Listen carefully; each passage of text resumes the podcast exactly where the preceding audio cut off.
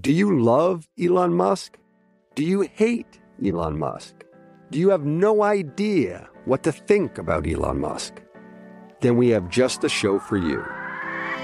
He's become even more larger than life. Buying Twitter doesn't get us closer to Mars. They are like really close to the edge of like everything falling apart. Like, oh, Elon, I volunteer, put a chip in my brain. Each week on this podcast, we'll break down, analyze, and debate the most important stories on Musk and his empire. It's all one big universe. You just work for Elon Inc. From Bloomberg Businessweek, this is Elon Inc. Listen wherever you get your podcasts. Live from our nation's capital. This budget thing is going to do nothing. Space Force, I still think it's interesting. President Trump not playing his cards yet. Headlines, policy, and politics colliding. Bloomberg Sound On. The insiders, the influencers, the insights. I would rather see a congressional solution. It's part of my DNA. The Senate map in 2020 looks a lot different than it looked in 2018. You really have a divide within Team Trump. The president has to do exactly what people sent him here to do, which is to get it done.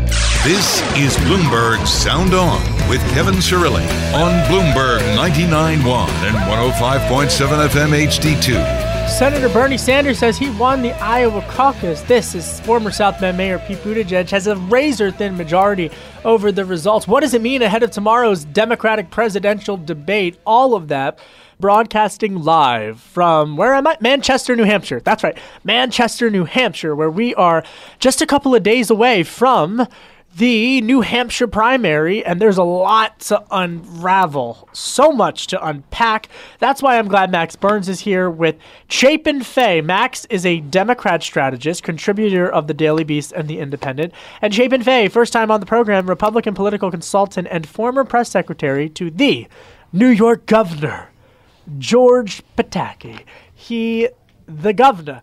Uh, okay, guys, thanks so much for being here, Max. I'll start with you.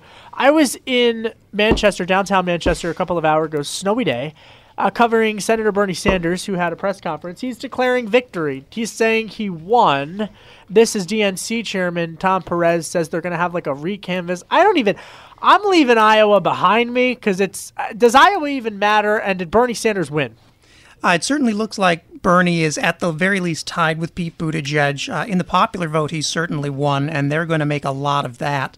Uh, and this is, in a lot of ways, this Iowa caucus debacle is like trying to watch The Irishman on a dial up internet connection. Wow. Like, we might have New Hampshire Wow. results conceivably before we're done with Iowa. And no one will care. And yeah, it, it is just, it has muted the impact of the first in the nation caucus. Uh, the entire momentum of this for Pete Buttigieg, especially, was being able to come out the night of and say he won. And in a week that has been this packed with State of the Union, with impeachment, uh, no one's going to think about Iowa next week. We're going to be on to the next thing. Uh, Chapin Fay, Republican political consultant. You look at this, and maybe the bigger story is Biden's out of the lead. Yeah, I think that's a big story uh, and a big takeaway from uh, the first, uh, you know, voting results. He seemed to be the slow and steady candidate that was going to, you know, take this home and be the adult in the room. But for some reason, you know, that's not really catching on. I think that you know, Democrats, from a Republican perspective, Democrats across the country are fired up, and I just don't think Biden is exciting them the way that some of the other candidates, uh, you know, are doing. Um, and you know, just to underline a point Max made, I totally agree um, that you know we're on to the next thing. But I think that's a I think that's a uh, symptom of the of the Trump era, right? I mean, we just had impeachment. We're already on to the next thing. You know, there's just the next thing is always right around the corner, and I think that's just the nature of the times. And we'll talk about all of the policy and what, what happened at the White House today. Did you see that? President Trump giving a, well, commentary on uh, everything. But Max, let's sticking with what's up here in New Hampshire. Uh, to, to set the stage in terms of what the stakes are for Bernie, I'm uh, not even, but for Buttigieg and Warren. Warren in particular, she's got to be able to, to, to kind of break through. I mean, she's been drowned out by all the other news stories and by all the other candidates.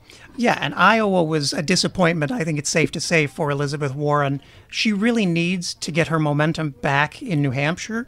She was last in the lead in New Hampshire back in October, and Bernie Sanders has really been in control of the field up there since then. Uh, it's also an interesting landscape for Pete Buttigieg, who is running right about third place now. But depending on how Joe Biden does, and even Amy Klobuchar, who's picked up six or seven points in the last month, uh, he could switch significantly, and that'll have a huge impact going into Nevada and South Carolina. Uh, Chapin, do you agree?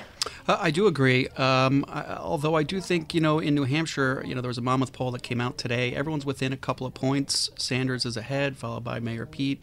Um, but I agree that, you know, Warren really needs to step up, you know, especially after um, the first votes have been cast. You know, I think there's a lot of pressure on her for the debate tomorrow. I think back when the race was anyone's game and there were many more candidates in the race months ago, and she was sort of the policy wonk, uh, putting out reports and plans for everything, impressive reports and plans uh, from a Democratic perspective anyway.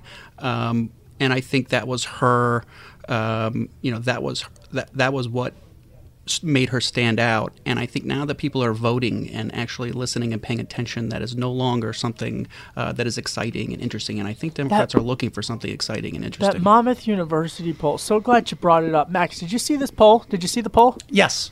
Did you see that the, the other number, 49%? I couldn't believe this. 49% of these New Hampshire voters are undecided. Wow. And that's true, I think, in more places than than we think. We've seen in Iowa.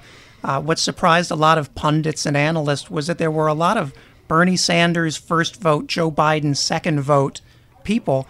And the truth is, voters are by and large not ideological. They vote on policies, they vote on kitchen table issues, and with when you have things like Iowa that that do not provide a sense of momentum, uh, voters feel they have some extra time to listen, to go to events. Uh, Bernie Sanders and Pete Buttigieg have both had packed events in New Hampshire today, and voters are still taking their time to see who they like. I, I, it it feels like Buttigieg and Sanders have all the momentum, though. And that's, would you agree with that, Max? Yeah, at the I mean, moment it- it, they have taken it from everyone else in the field. So if you're Elizabeth Warren, or you're, I mean, it's terrible news for Joe Biden. Uh, and it, but let me just describe a moment. I mean, so here I am at the in this field office in Manchester. It's like a, it was in like a strip mall, snowy day in New Hampshire. And I would say, you know, he says he's going to give this press conference it's packed, maybe, uh, I don't know, 100 people, a little less than that, even 50. Like, think the size of like a an office conference room, you know? Bernie signs everywhere. They've got Manchester for Bernie, and then they have like the Twitter logo spray painted on, but they put Bernie's white hair on it.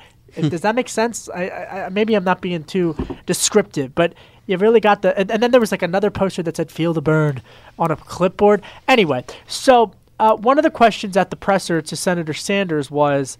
Uh, what do you make of Joe Biden criticizing you and saying that you are using the label of democratic socialist and that would be a colossal failure failure in the general election? And you know what his response was that he believes his economic message will be a clear contrast to President Trump, who he dubbed a quote unquote pathological liar. His answer we've heard before. What I found remarkable, what I found notable, and what I underlined in my reporter's notebook was this. He went after Trump. He didn't go after Joe Biden. That's such bad news for Joe Biden. It proves that Bernie Sanders sees himself as the front runner who the, the and the uh, keeping his eye on the prize against Trump and not against Biden. Does it not, Chapin Fay? No, it totally does. Um, I agree. It also, you know, it, it's probably a planned thing, right? I mean, there's no need to even give any airtime or mention the name of an opponent who's falling, right? You know, Wow. why prop them up? Um, so I, it totally makes sense, and I totally agree with you. Um, the other thing is, I think what the Democrats are going to start seeing and realizing is, um, I think Democratic voters are hungry for the person, the candidate, whoever that may be, who can take it to Trump. Um, and I think that you're going to start seeing the candidates rather than, you know, smack each other around in the debate. You know, if, if I were advising them, I'd say, you know, you really got to save your best lines uh, for Trump. You got to be the person, you got to be the candidate that that proves that you can take it to Trump, right? Because Trump clearly is a brawler, whether you like him or not. He's a brawler, and Good you have point. to you have to find a way to do it where you don't get dragged into the mud with him because he wins there. All right, Max and uh, Chapin, stick around. We got a lot more to talk about. We're not dragging anybody through the mud. We're getting snowball fights up in New Hampshire. It's snowing. Got to be careful out on those roads. What's the? I wonder what the weather is in DC. I don't know. I haven't checked. Coming up, more policy and politics. I'm Kevin Cirilli. You're listening to Bloomberg 99.1. This is Bloomberg's Sound On with Kevin Cirilli on Bloomberg 99.1 and 105.7 FM HD2 Baltimore. I'm Kevin Cirilli, Chief Washington Correspondent for Bloomberg TV and Radio. I'm here in New Hampshire, Manchester, New Hampshire. I was at the Red Arrow Diner earlier today, the legendary Red Arrow Diner where all the candidates go. I remember when I was a kid and I would watch the news and I would see all the candidates eating at the diner. Well, anyway, that's where I went today. And uh, I guess what I had? I had um, French toast that was stuffed with cinnamon buns, sticky buns, and then you put like syrup on it, and uh, delicious. Max Burns is here, Democratic strategist, Chapin Fay, Republican political consultant. Neither of you gentlemen, feel free to chime in. For either of you ever been to the Red Arrow Diner? I have not, but I'm making plans now. That sounded delicious. All right. Well, you know, can't say that I can't say that you've ever been there. All right, all right. So did you see Trump today? Donald Trump, reading from the Bloomberg terminal. Donald Trump celebrated his impeachment acquittal by lashing out at his political opponents for putting him on trial. "Quote: It was evil. It was corrupt. It was dirty cops. It was leakers and liars," according to President Trump. And uh, he took swipes at everybody. No one was left spared. It was Pelosi, Mitt Romney. I mean, I can't even play for you. You know, we there's so many. We were going through. There's so much stuff that he said, but Chapin, what did, how, how would you critique from a strategical standpoint the president's performance today at the White House? Well, first, I would say it almost doesn't matter what the the critique is, right? Because he was you know, going it does matter. I like to believe but, it all matters in some world. I, I, didn't mean to diminish diminish that. I, I, the question. I just mean that he was going to do this whether he was, you know, convicted, not convicted. You know, this is this is the formula, and um, it's true of both sides, right? There's some sort of drama. There's some sort of try and take down of Trump. It doesn't quite work out, and both sides claim victory, right? The Mueller report was the same way. Now you see, you know, the House managers had that op-ed today saying that you know there was no exoneration. You know, whatever he says, there's no exoneration. So you'll you see that's the next phase of this, you know, Trump reality show play. He's going to claim exoneration. They're going to claim no exoneration, and then you know the three of us are going to try and guess what the next drama is going to be next week. You know, Max. I don't know if there's a way to analyze this. I mean, even by the standards of that's Trump's that, that should be like hits. the title of your memoir. There's no way to analyze this. a life and times in 2020. Go ahead. Even uh, but yeah, there's an app for that. Oh wait, if not, if you're in Iowa, sorry Max, I interrupted. low blow. That's a low blow. It's to not the good a low blow. They should have had the app thing figured out. It's a fact. I mean, I, everybody agrees. What were the, I? I don't want to get all over the place. Tom King tells me to stay focused per segment. Uh, back to Trump at the White House. Go. Yeah, I just look at this in comparison to how President Clinton spoke after his acquittal, uh, which I watched right after Trump, where he was very contrite. He acknowledged the pain he'd caused the country. Uh, by comparison, Trump had the air of a celebration. He called it a celebration. He came out to hail to the chief uh, called his opponents in the FBI scum, targeted Hunter Biden, attacked Hillary Clinton, relitigated 2016 a little bit. Um, it's it's tough to see a way where there could have been less decorum in a moment that called for some introspection and maybe a little bit of humility. Well, I, I would just say. Um, you know, this is Trump's wheelhouse. This is why he's been successful. Um, I think a lot of Republicans supported him because he had a backbone, right? He he challenged the, the premise of every question that was asked of him, where you see some of the other Republicans bending over backwards trying to get the interviewer or media to like them and you know try and say something that's going to please them where Trump was totally the opposite and I think this is his wheelhouse I'm not trying to argue that there was decorum uh, you know, um, where there should have been um, decorum. But, you know, Clinton was a different character. You know, Clinton was trying to get things passed and do things. I mean, I think, um, you know, even if Trump was looking for a strategy, I mean, he knows that he's not going to get anything passed. You know, he's not going to be able to work with Nancy Pelosi uh, on on any bipartisan bills, particularly now. So this is, you know, I think I think it was the right strategy for him. Max, was there anything when you look at when you talk to your sources, when you talk especially to your sources in the, in the tech world and, and on policy. Can anything get done? For, we had the State of the Union. You have the press conference today. In terms of policy, what prescription drug pricing, what can get done if you're in your car on your way home from Washington and you're trying to figure out is this just going to be the cable news fodder between now and November and no serious conversations are ever going to get had? Yeah, and I think that that's exactly what President Trump is looking for. I think that doing. I don't think it's just Trump. I think it's a sign of the times. Well, it's a presidential election year too. I mean, there's Yeah. not going to be real policy done. It's it's about who can win. Yeah, and talking talking big and rolling out your enemies list on TV is a lot easier than having to navigate uh, trade deals or health care. And what we saw from the State of the Union, to your point, is that we did not see a lot of strong policy proposals from the president. It was very much a campaign rally made for TV. And it tells me that that's where Trump thinks he's the strongest, is just making a performance for the public instead of actually getting bogged down in governing. Chapin, but when you get bogged down in governing, governing, that's actually when the stuff gets done. And I'm curious, in your conversations with Republicans, do you hear that that, that any anything in the weeds? Is it just prescrip- lowering the cost of prescription drugs? Is there any other? I mean, we're going to talk coming up about you know trade policy, coronavirus, and you know the ins and outs of geopolitics. But in terms of domestic politics, anything on the domestic front, and just the we've got like a minute left. Yeah, I mean, uh, from the Republican side, you know, of course, we're in the position of, you know, desperate for the Democrats to work with the president and the Republicans to, you know, you know, pass something that is going to be helpful for the American people. But you know, and it's of course the Democrats' fault.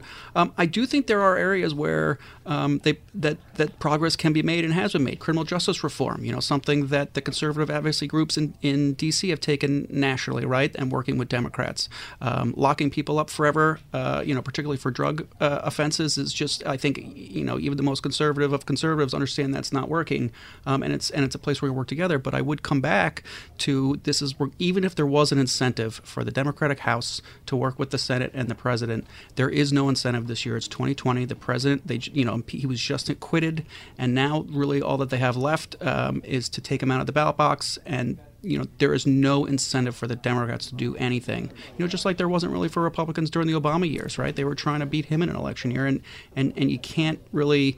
The wheels of government do not run smoothly uh, when the president's up for reelection. You know, I, I just want to say this again. I mean, uh, just being up here in New Hampshire, and I'm struck by how many undecided voters there are 49% of the electorate, acor- electorate according to that Monmouth University poll. But being in that Bernie Sanders press conference today and, and watching him over the last couple of months, I am so struck by how many similarities there are between his campaign and, and Trump campaign strategy.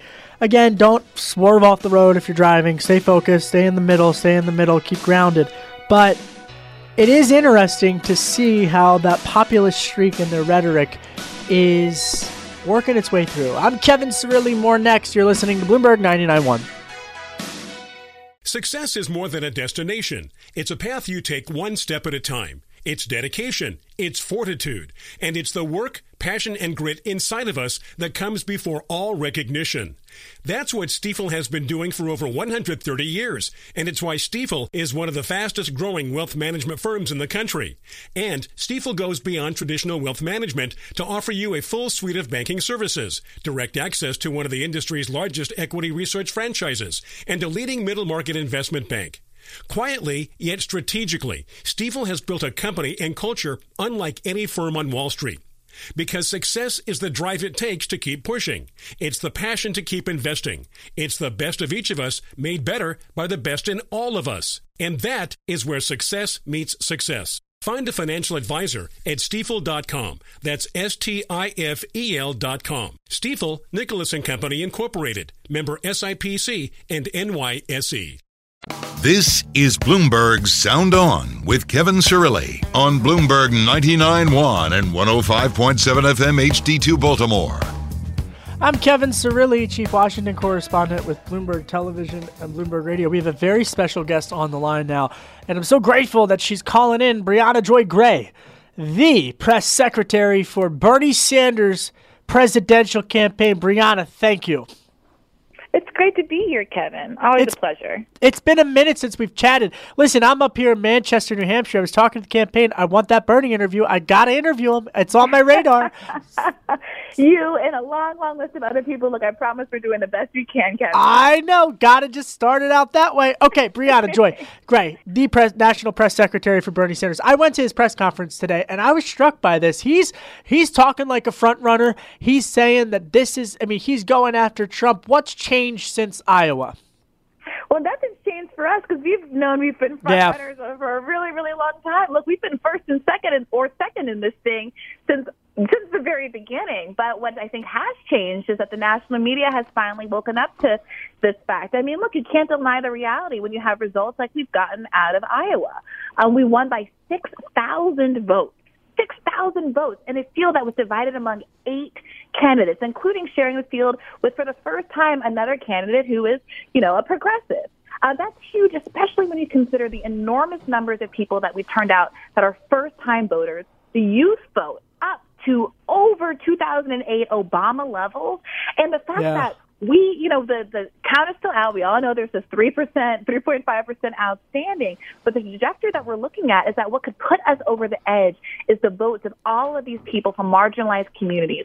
We're talking about the bilingual caucuses. We're talking about the student caucuses, which aren't some Tony people and some fancy private schools. These are, are people at nice I love it. community colleges, right? Like these are the, the working class backbone of this country that people talk about Iowa as a predominantly white state, and it is, but you can't ignore the fact that Bernie Sanders did better than any other candidate with the people of color in that state. And it, it is indicative of the fact that across the country, no one is doing better with voters of color than Bernie Sanders. Briahna Joy Gray's on the phone. She's the national press secretary to Bernie Sanders campaign. You know what, though? And, and I say this because when I was at the press conference, I thought, and I said, you and I have talked about this over coffee. I mean, what Senator Sanders did at this press conference was essentially say, the caucus is too confusing. I won. I got the most votes. And and take home view, top line view for how people digest and consume election results outside of our politically obsessed punditry driven world of Twitter versus cable news uh, is whoever gets the most votes wins and and it's simple. And so I was also struck not only by that but eh, well, first of all, let me get your response to that. Just about how whoever gets the most votes wins, and and it seems like you know they're moving ahead, and, and we can talk about SDEs or whatever they're saying in Iowa, but who cares? Yeah, I mean, look, the the media for whatever reason decided to focus on SDEs coming out of Monday, when every other category, right, was even when we didn't have all the numbers in, every other category from the beginning was clearly being won by Bernie Sanders. The popular vote.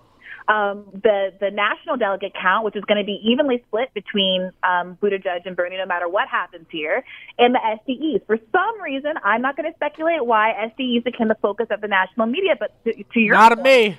regular, right? Like everyday regular people who understand what any reasonable measure of popularity is, what actually tracks what's going to happen nationally, where the enthusiasm is, is just the popular vote. This is something that Democrats have been championing, if you recall, Yep. ever since 2016, as they rightfully point out that Hillary Clinton won more votes in the popular vote than Donald Trump. And now all of a sudden there are folks who don't want to use that metric anymore when it comes down to Bernie Sanders.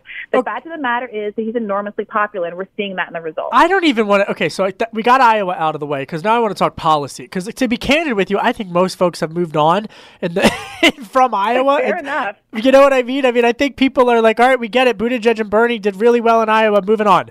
And so, but I was struck by the contrast that Senator Sanders gave today at the press conference as it relates to Joe Biden.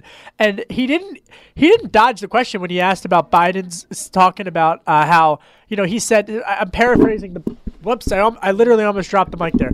Um, I'm paraphrasing, but Joe Biden has this quote circulating from a couple from the last day where he says, "If the party nominates a Democratic Socialist, they'll all but hand re-election to Trump." And so hmm. Senator Sanders, in response to that, essentially said, "No, no, no, no, no."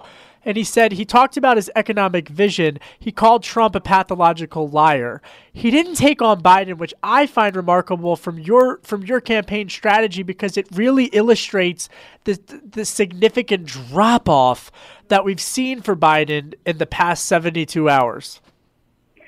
Yeah, look, you know, as Bernie often says, he and Joe Biden are friends, and something that I really have come to admire a great deal about Bernie, and I think it's the root of why he's considered to be among, if not the most trusted senator in in America and one of the most trusted politicians in America is because he keeps to the facts. He doesn't feel like he needs to, you know, you know, grind in a point or get into a place where we're approaching ad hominem. The reality is that everybody can see that, you know, Joe Biden didn't have as successful a run as he probably had hoped. And what this means for the general election prospects and electability is really, really important. And it's this.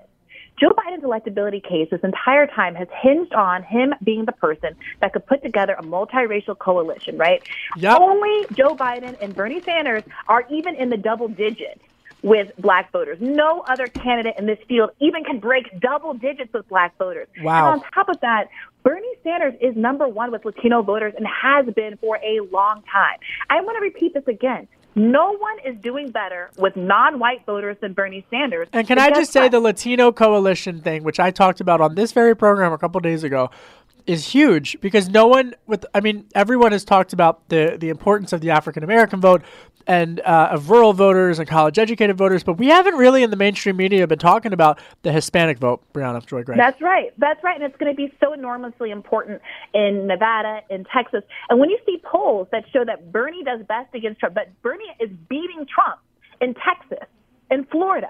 That's in large part because Bernie's strength among Latino voters. And remember, Donald Trump got a hefty percentage of Latino votes in 2016. And Democrats are, are, you know, going down the wrong path if they think that they can just rely on kind of demographic trends to carry them across the finish line.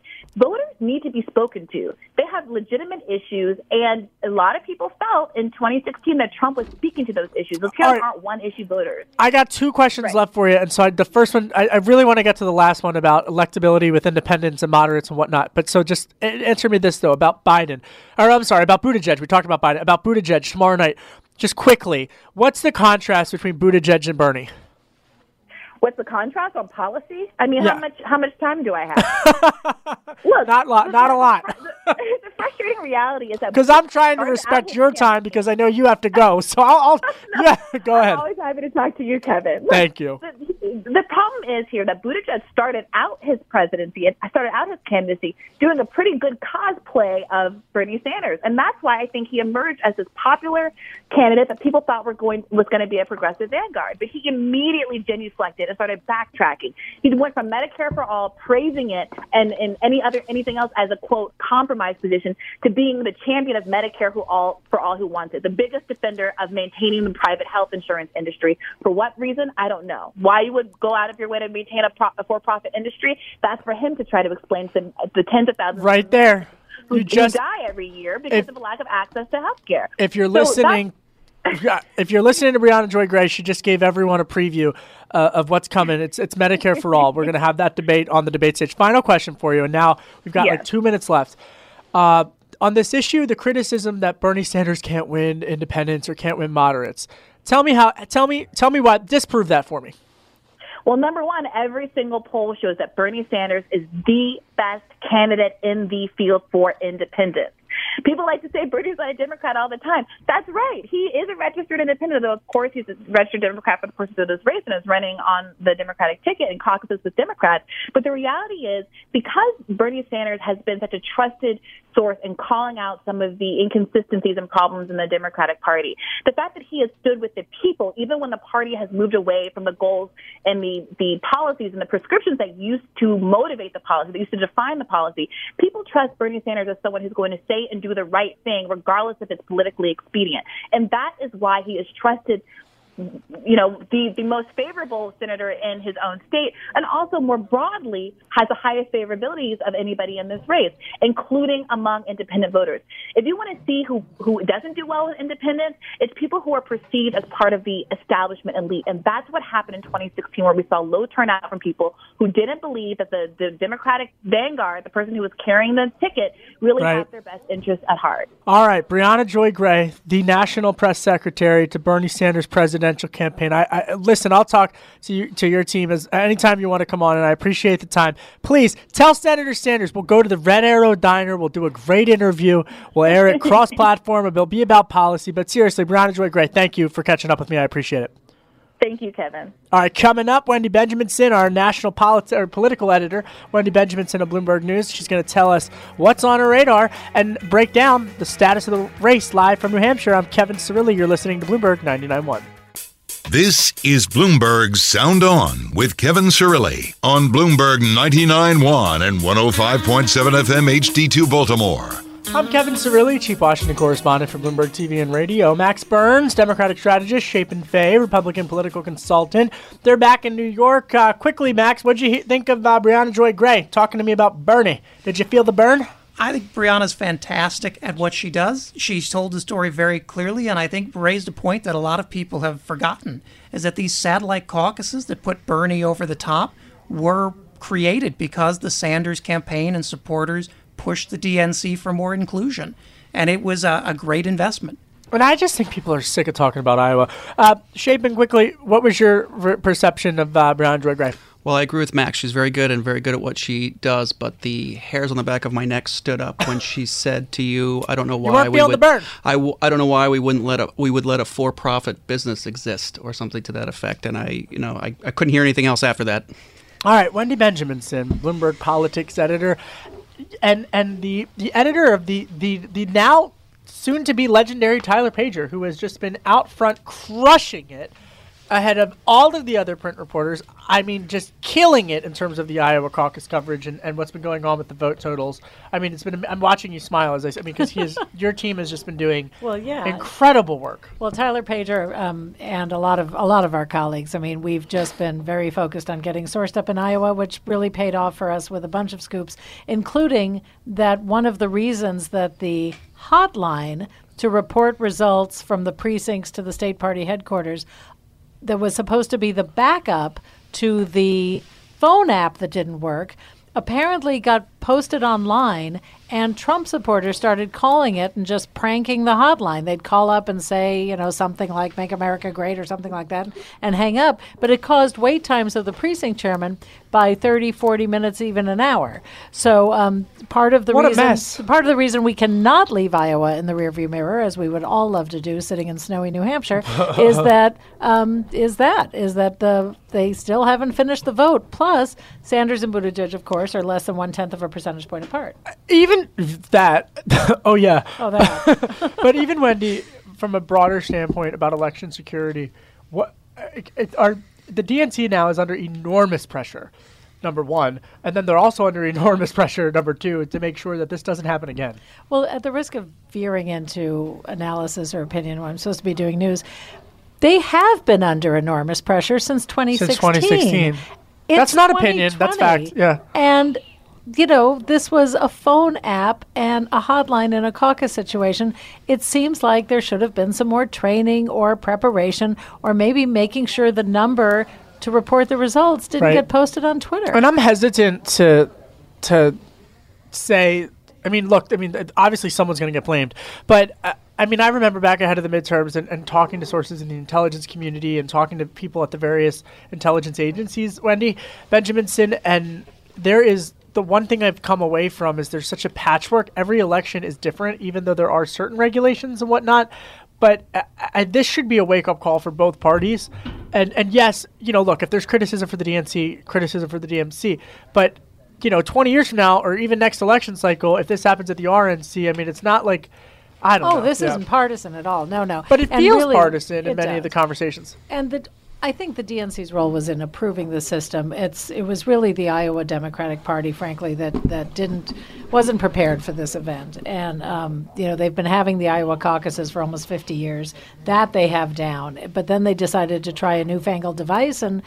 They didn't prepare for a newfangled device. And You can't course- do that. You can't do that. And of course, Iowa is a rural state. Iowa is a state where they're using rural broadband in some parts of the state and where people don't have, um, you know, the sort of technological, you know, Right. uh, it, skills that uh, some people do in the big And cities. I'll just say this again because I, I really do feel it bears repeating. I mean, we just saw, folks, what happens when a minor technology decision goes wrong. It impacts. Your phone is not your friend. No, it's not. Moving on, there's a metaphor there. Uh, we're all phone addicts these days, but but seriously, I mean, no no laughing matter. I mean, you know, maybe there's a conversation to be had about you know a national election commission or whatnot that oversees these things. All right, now it's time for my favorite part of the show. What's your quick take on your radar? Wendy Benjaminson, I'm not going to let you go first. Max Burns, what's your quick take that's on your radar? I'm actually following uh, coronavirus and how Yes. it's ex- been expanding. They've just recently launched a quarantine of around 50 million people, which is as much as all of Texas and all of Florida combined. It's just a staggering number. And there are a lot of ethical and efficacy concerns that come with that. I'm curious to see how that plays out. And meanwhile, in addition to that, I mean, just the volatility that that's injected into the markets. We've been following it all day on Bloomberg Television. My colleagues on Bloomberg Television just all over that story. So great thing to have on your radar. Uh, it's anyone's guess when that thing will be taken care of. Chapin Fay, Republican political consultant, former press secretary to the New York Governor George Pataki. What's your quick take on your radar? Well, uh, I'm thinking about uh, today is Ronald Reagan's birthday, and Happy the- birthday, Ron! the stark uh, contrast between a Republican president from a TV and theater background who harnessed that medium to great success and is now heralded as one of the you know preeminent uh, examples of Republican presidents. And we have a current president who also comes from a television background, and I think he is harnessing it while it's very dramatic. It's a symbol symbol of the era, right? We are in a reality TV era. Reagan's uh, TV era was dra- you know hour long dramas and sitcoms, and we are now in an era where people go on television and make fools of themselves and uh, make careers out of it. I know. And you know, It's I really, think it's really just sad. a stark reflection. I don't know if Trump is the cause of problems. I think he is. Um, you know, he is of of our time. He is. I mean, just it's sad, just in terms of where the media has gone. I mean, I remember as a kid watching Tim Russert on Meet the Press with my dad every Sunday after mass. Um, it's a different era. Wendy Benjaminson, what's your quick take on your radar? The quick take on my radar is wondering whether Vice President Joe Biden will survive this primary season. He's still got. He's looks like he is taking a gut punch in Iowa. We'll see how he does in New Hampshire. He's not. Uh, favored to do very well, and if, if I were his campaign, I'd be looking to Nevada and South Carolina, and then on to Super Tuesday. Can I tell you something about that? When I was at the Sanders press conference today, I started the show with this, but I have to tell you, and I feel like I didn't get to talk to you today. Usually Yeah, we talk all we the time. don't. I think the biggest issue for him is no one's attacking him right now. Even That's Briahna true. Joy Gray, that she that she didn't even bla- I mean, she didn't even talk about Biden at the press conference today. He pivoted away from attacking Biden and just moved to Trump. And let's see what happens at the debate tomorrow night. I think it's going Right. to be a Buttigieg Bernie slugfest, and Biden Snowball might be left fight. on the side. Exactly. Well, I Snowball fight. I Love to see it. I really just think if you're not getting attacked in politics, you're irrelevant. You're That's right. That's All right. exactly right. Wendy Benjaminson, I know you got to get out of here. Thanks so much for stopping by Bloomberg Politics Center. Anytime. Congrats for Tyler Pager and your team. What's my quick take on my radar? I don't know. that's the first time that's happened. No, we don't have enough time to go into it. But I, for, for real, it's the Chinese and how they've ba- they've they're following through with the U.S.-China Phase One uh, trade agreement on February 14th, Valentine's Day. Call it a sweetheart deal. They're going to continue with their commitment to slice some of those tariffs, which is a good sign. This, despite keyword despite what Max was just talking about the coronavirus, because there's that clause, folks.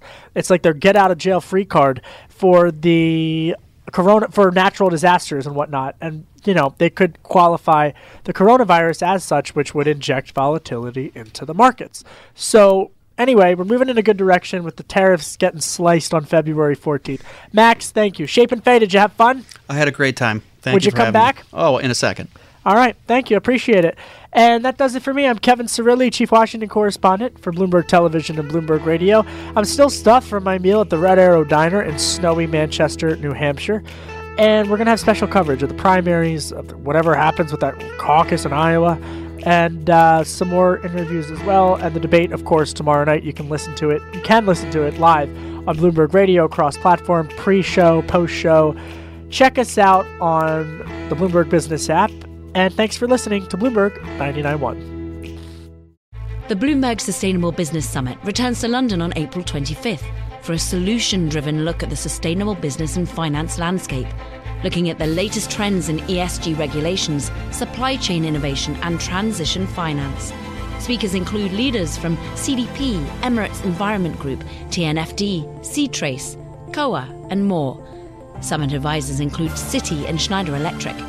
Visit bloomberglive.com slash SBS 2024 to learn more.